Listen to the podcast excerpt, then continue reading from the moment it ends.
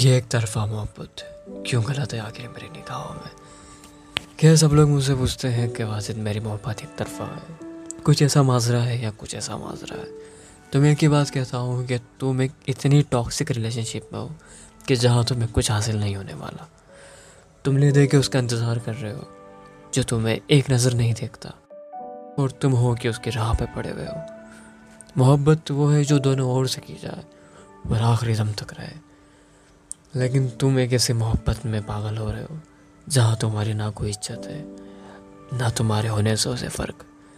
सिर्फ़ तुम एक उसकी ज़िंदगी में एक ऑप्शन की तरह हो, कि जहाँ कोई नहीं, वहाँ तुम। खैर, खुद की इज़्ज़त बनाओ और खुद के लिए जियो, वरना ये लोग तो तुम्हें ऐसे इस्तेमाल करते रहेंगे। जब तक तुम खुद की निगाहों में अव्वल नहीं आओगे, जब तक तुम खुद के लिए नहीं जियोगे ये लोग तुम्हारा इस्तेमाल करते रहेंगे। तो मेहरबानी करके जो भी ऐसी मोहब्बत में है वो ऐसी मोहब्बत में से बाहर निकले, और मेरे ख्याल से मोहब्बत भी नहीं है। सिर्फ़ दिल लगी है, जहाँ तुम सिर्फ़ यह चाहते हो कि सामने वाला तुम्हें प्यार करे। लेकिन किस उम्मीद पे प्यार करेगा? कि तुम उससे दरख्वास्त कर रहे हो कि वो तुम्हें प्यार करे।